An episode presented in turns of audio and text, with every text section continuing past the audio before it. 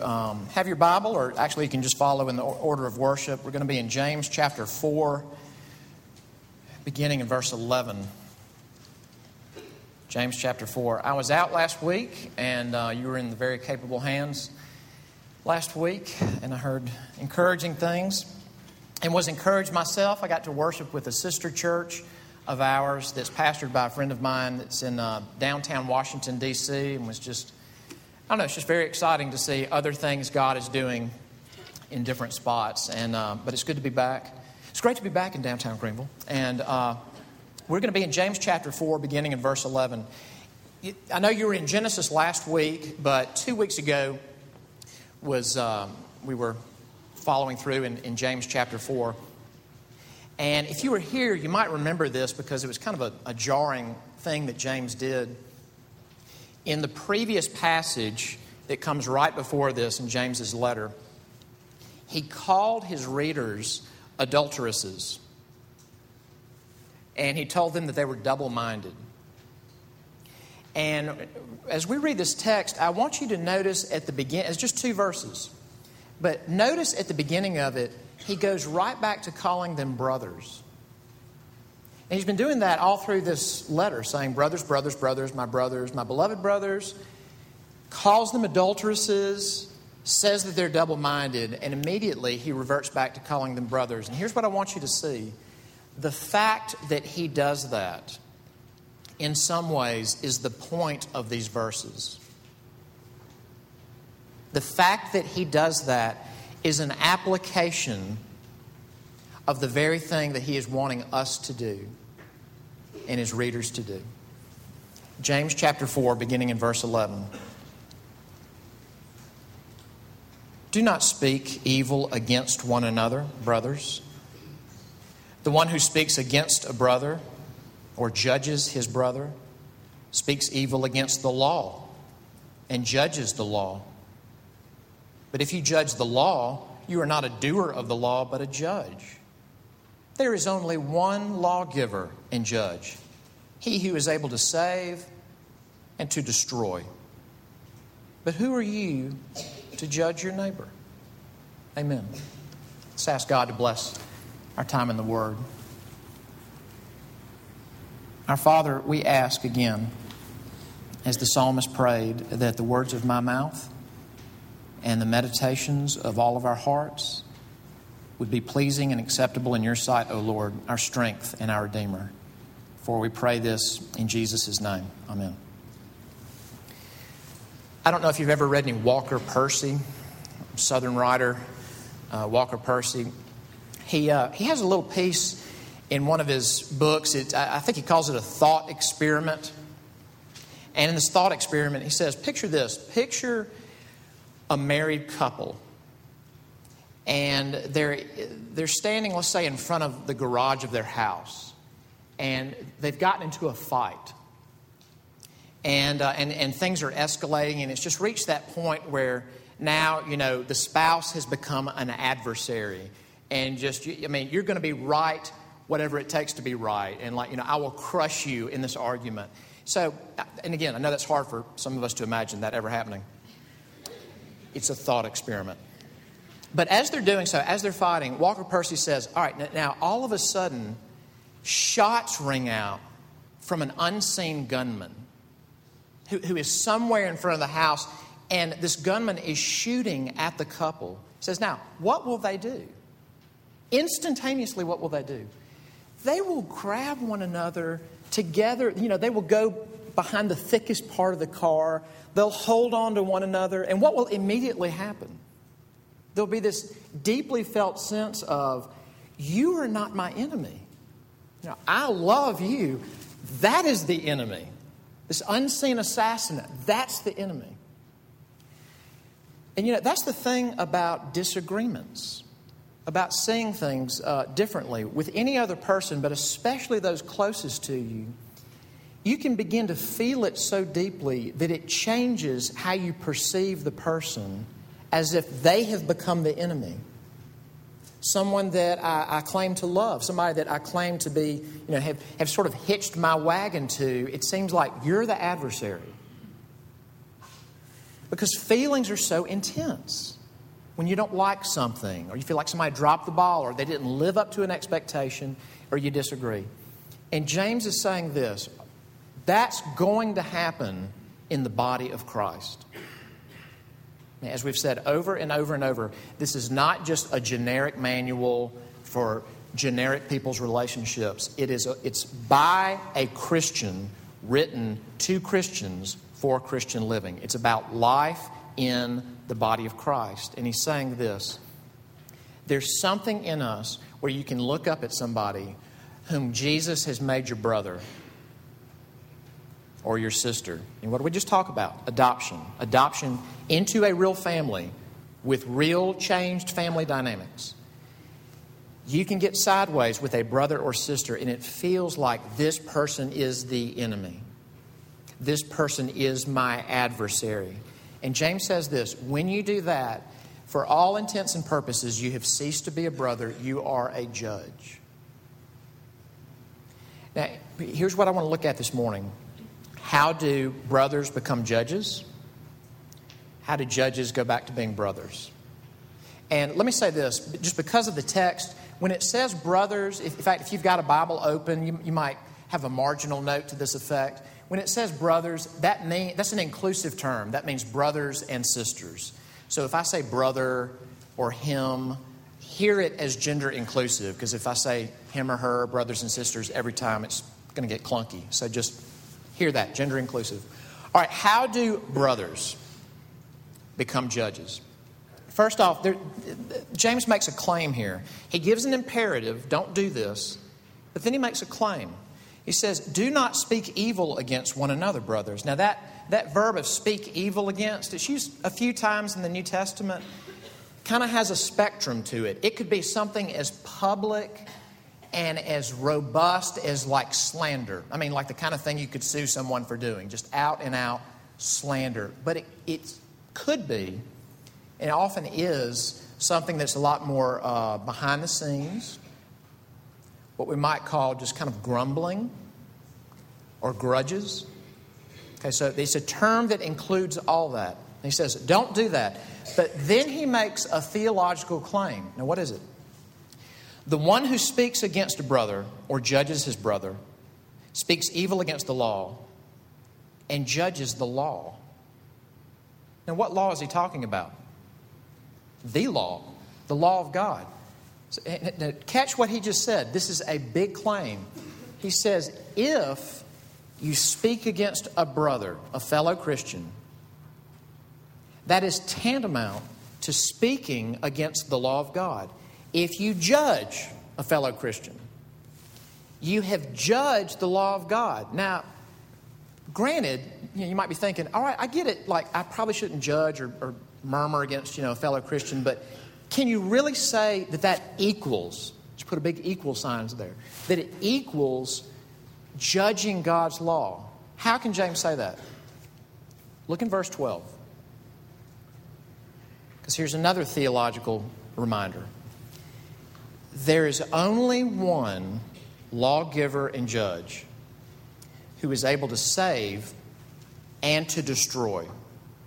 And who's he talking about? He is talking about God Himself. Now, in a sense, let, us let's, let's do it time out. Let's define our terms. What is a brother? From James's point of view, from Scripture's point of view, especially the New Testament, what is a brother? It's not just a neighbor, it's someone different. Here's what a brother is a brother is somebody who was created by God. And this person has broken the law of the only lawgiver, the only true judge. And what that brings is a condemnation. And that's something that the lawgiver and judge has, been, has cards on the table from the very beginning that this is something that brings punishment. And we even get the term destruction. A brother is somebody who was made by the lawgiver and judge, answers to the lawgiver and judge, has fallen short of the requirements and broken the requirements and the law of the lawgiver and judge. So, what happened? Well, you've got this lawgiver and judge who's able to destroy, but he loves to save. He's not just able to save, but he, he loves to save. How does he do that? How can he, how can he be a judge and a savior? You know, as I was looking at this, I thought about um, a scene in the first Narnia story, The Lion, the Witch, and the Wardrobe. And it's where one of the Pevensie children, Edmund, has been treacherous. He's been a traitor. And so there's this big powwow that's held between Aslan and his, his people and the White Witch and her people. And the White Witch comes along, and, she's, and here's what she says to Aslan She says, Have you forgotten the deep magic? And deep magic is capitalized. Aslan says, Let us say I have forgotten it. Tell us of this deep magic. Tell you. Tell you what is written on that very table of stone which stands beside us. Tell you what is written in letters deep as a spear is long on the trunk of the world ash tree. Tell you what is engraved on the scepter of the emperor beyond the sea. You at least know the magic which the emperor put into Narnia at the very beginning.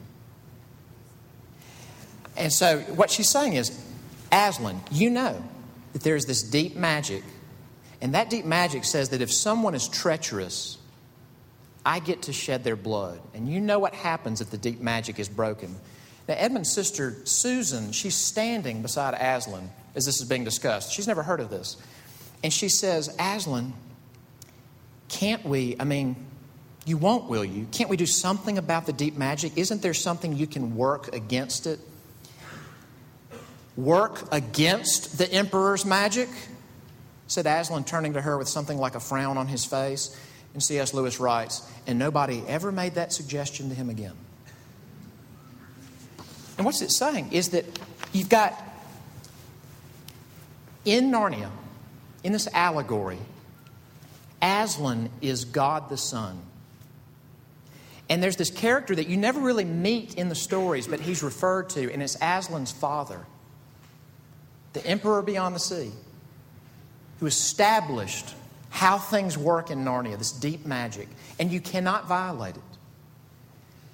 Now, okay, I'm not advocating sorcery, all right? Here's my obligatory Presbyterian qualification.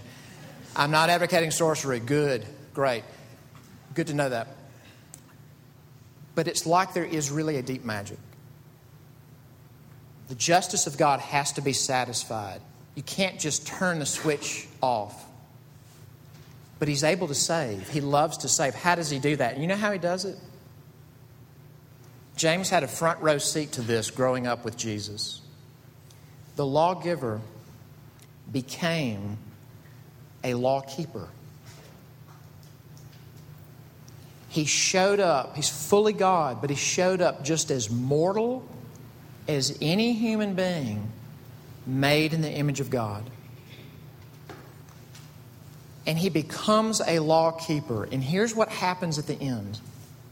Because, if I can put it this way, of the requirements of the deep magic, the, the true deep magic, he gives to his people the reward for always keeping the law. So he's the one man who could stand before the lawgiver and judge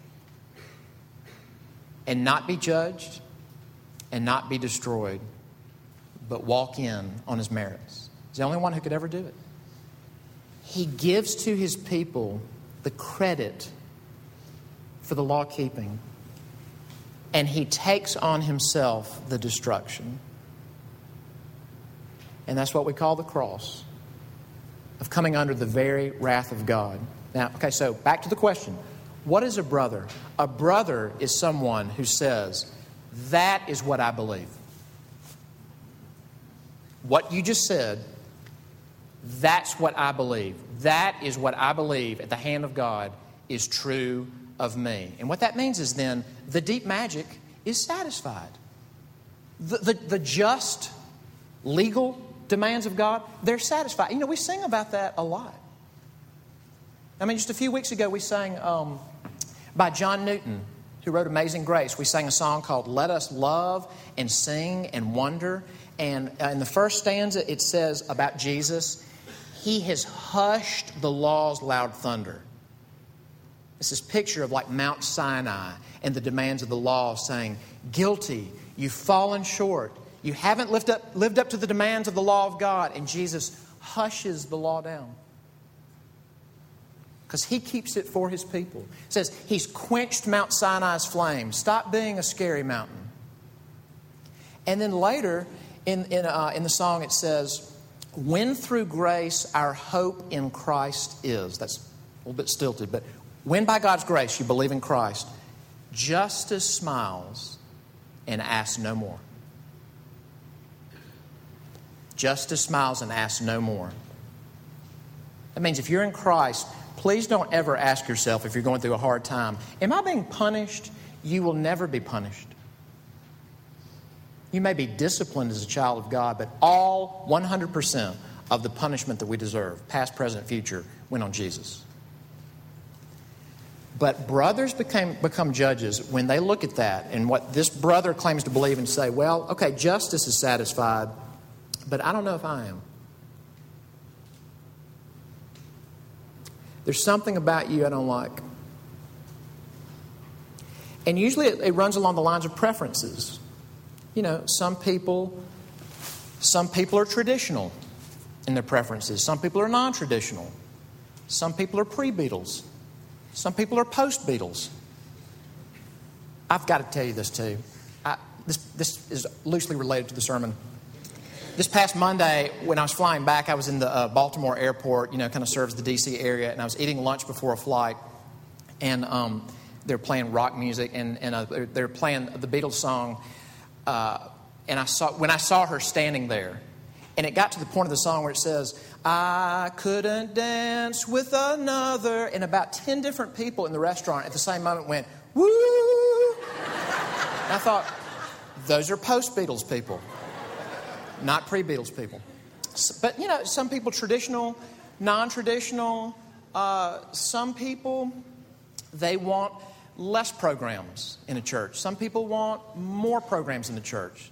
Some people, they, uh, if, if, they're parents of children, they uh, spank their children. Some people, they say, we don't spank, we do the timeout thing. Some, I mean, there's just, it runs along the lines of preferences. Now, it's one thing to have a preference, everybody's got them. But it's when you start to fill in this sentence that brothers turn into judges. It's when, okay, now justice has been satisfied, the law of God has been satisfied. But you look at somebody who has a different preference, a different way of doing things on a disputable matter, and you say, you know what? You put your kids in public school because. And now it's not just the disagreement about how to do things, it's now you know the motive. You, home, you homeschool kids because you won't dress up during worship because you're too formal when you come to worship because you vote that way because that's a judge. And James says this when you do that, you, you are now sitting in judgment on the law of God itself, which is crazy as, enough as to be judging God Himself. At least in a couple of ways. Number one, you've said, well, I guess technically the law of God was satisfied through Jesus' work for this person, but maybe the law did not require as many specifics as it should. And I know them. I know how important they are. I know how big a deal it is that you disagree. But the other way, and this is the major way, is that when we do that, something that just runs part and parcel with that is we begin to withhold affection, which means that we're not loving, which is a violation of the law of God. That what did Jesus say was the second most important commandment behind love the Lord your God with all your heart, soul, and strength is to love your neighbor as yourself. And when any of us say, well, I mean, I don't hate them, But yeah, I kind of withhold some affection. What we, whether we're willing to acknowledge it, we are saying, I don't have to love that person as myself. Which means we are saying, I don't have to obey the second greatest commandment. Which means we're saying, I will decide which laws I keep and which ones I don't have to keep. Which means we are saying, I am over the law. James says uh, that, that is madness. Madness. Uh, I, I want to say this just as simply and honestly as I know how to say it. The great enemies of downtown Presbyterian Church are not the people in the room. And if we get sideways with someone, it can begin to feel like this person is the great problem. This person is my adversary. The great adversaries of downtown Presbyterian Church are the unholy trinity the devil, the world, and the flesh. The devil has already been addressed in James. And again, he is not viewed as a mythic figure in the scriptures, neither by the apostles, neither by the prophets, not by Jesus himself. He's viewed as a real being, an ontological being. The world, that does not mean good planet Earth, but it means this global system of rebelling against God and His ways. And that system manifests itself in some very immoral ways and in some very uh, moral ways. In some very outwardly wicked things and in some really feel good moral things and the flesh. And the flesh is not our material existence. It's not skin and bones and muscles and organs. It, it is, it's this residue of what Christians used to be that is still flaring up and showing itself in how we act. Those are the great adversaries of our church. Th- those are the lone gunmen shooting into, into, the, into the house and of you individually, and of me individually. Those are our enemies. The Apostle Paul says this explicitly Our war is not against flesh and blood. Our war is not against flesh and blood. But I tell you what, when Christians feel th- things different, um, when they feel things deeply, and they come to differing opinions, it can feel like my war is with you, or your war is with me. And James says that is judgment. That's when you cease to be a brother and you become the judge, and it's crazy. So we need to ask this question How do judges become brothers? Uh, looking, this is so simple and it's so ingenious. Look at the end of verse 12. It says, Who are you to judge your neighbor? I thought about that because it keeps saying brother, brother, brother, brother. And he says, Who are you to judge your neighbor?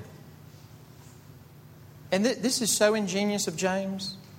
What he just gave a head nod to was where the second greatest commandment comes from. It's in the book of Leviticus. And if you go look it up where that actual quote comes from, guess what the whole verse says?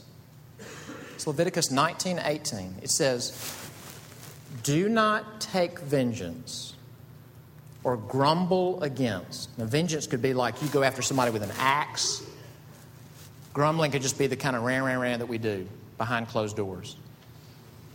Do not take vengeance. Put my axe down.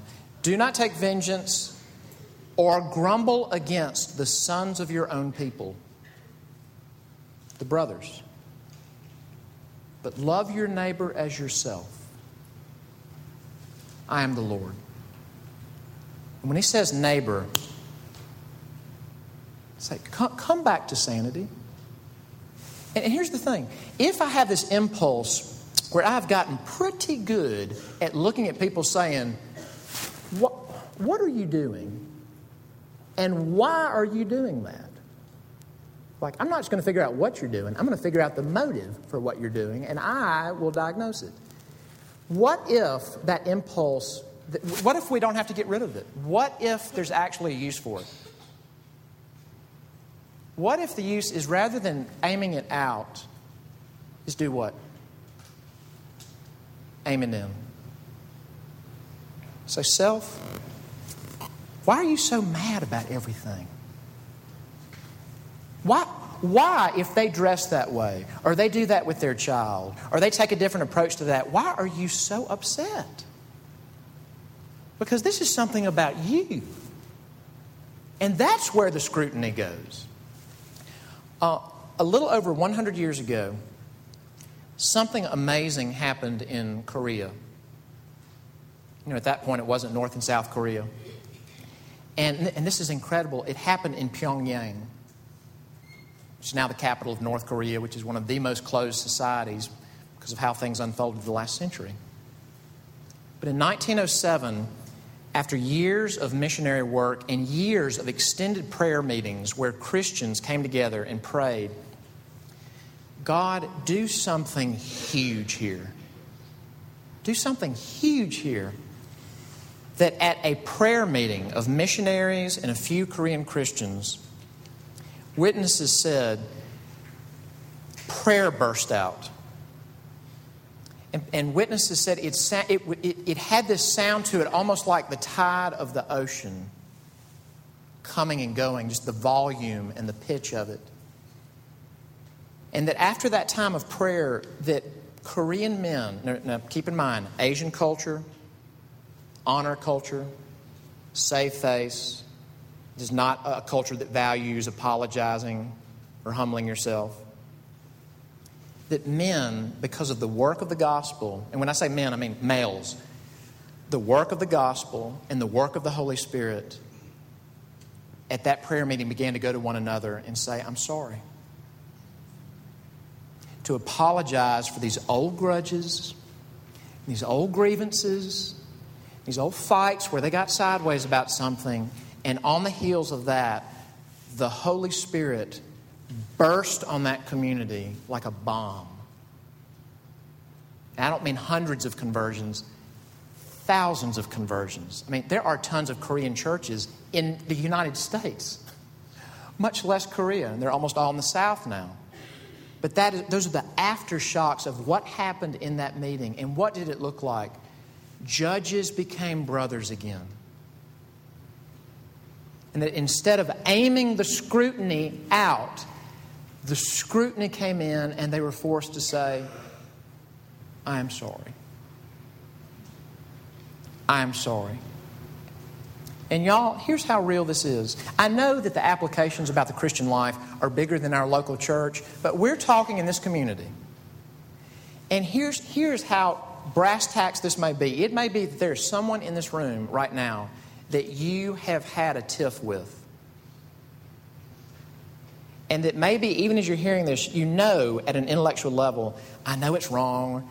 I know it's not that big a deal, but still at a heart level, it feels like he or she is my adversary, and I want to exhort you to do something. I want you to watch them come to this table this morning. Track them. And I want you to say to yourself, We eat of one loaf we drink of one cup of blessing and be reminded this is not my adversary. This is crazy. This is my brother. Or this is my sister. And maybe that means there's going to have to be a follow up hug.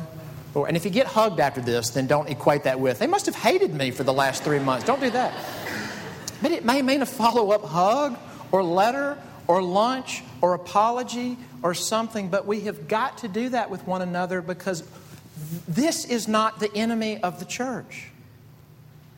Unless you plant your flag and act like one, opposing the Word of God, opposing the officers of the church, opposing the gospel itself, unless you do that, we are not the enemies. The enemies are the world, the devil, and the flesh. Man, this afternoon, we've got an opportunity to eat your lunch, take your holy nap, and, and, and relax, I hope. But we have got the opportunity to be on our knees and to say, Oh Lord, I want to resist the devil. As James says, resist the devil and he will flee from you. And I, there's some things he likes that I like too, and I, I need you to change my heart to resist him. There are ways that I have buddied up way too much to the world and I have become its buddy. And James has just told us that friendship with the world is enmity with God. Change my heart. But Lord, enable me to, to take these honed skills of mine of scrutinizing and to turn them in on myself with the light of your word, not just preferences, and to repent where I need to repent. And that could be nothing but good for all of us. Amen. Let's pray together.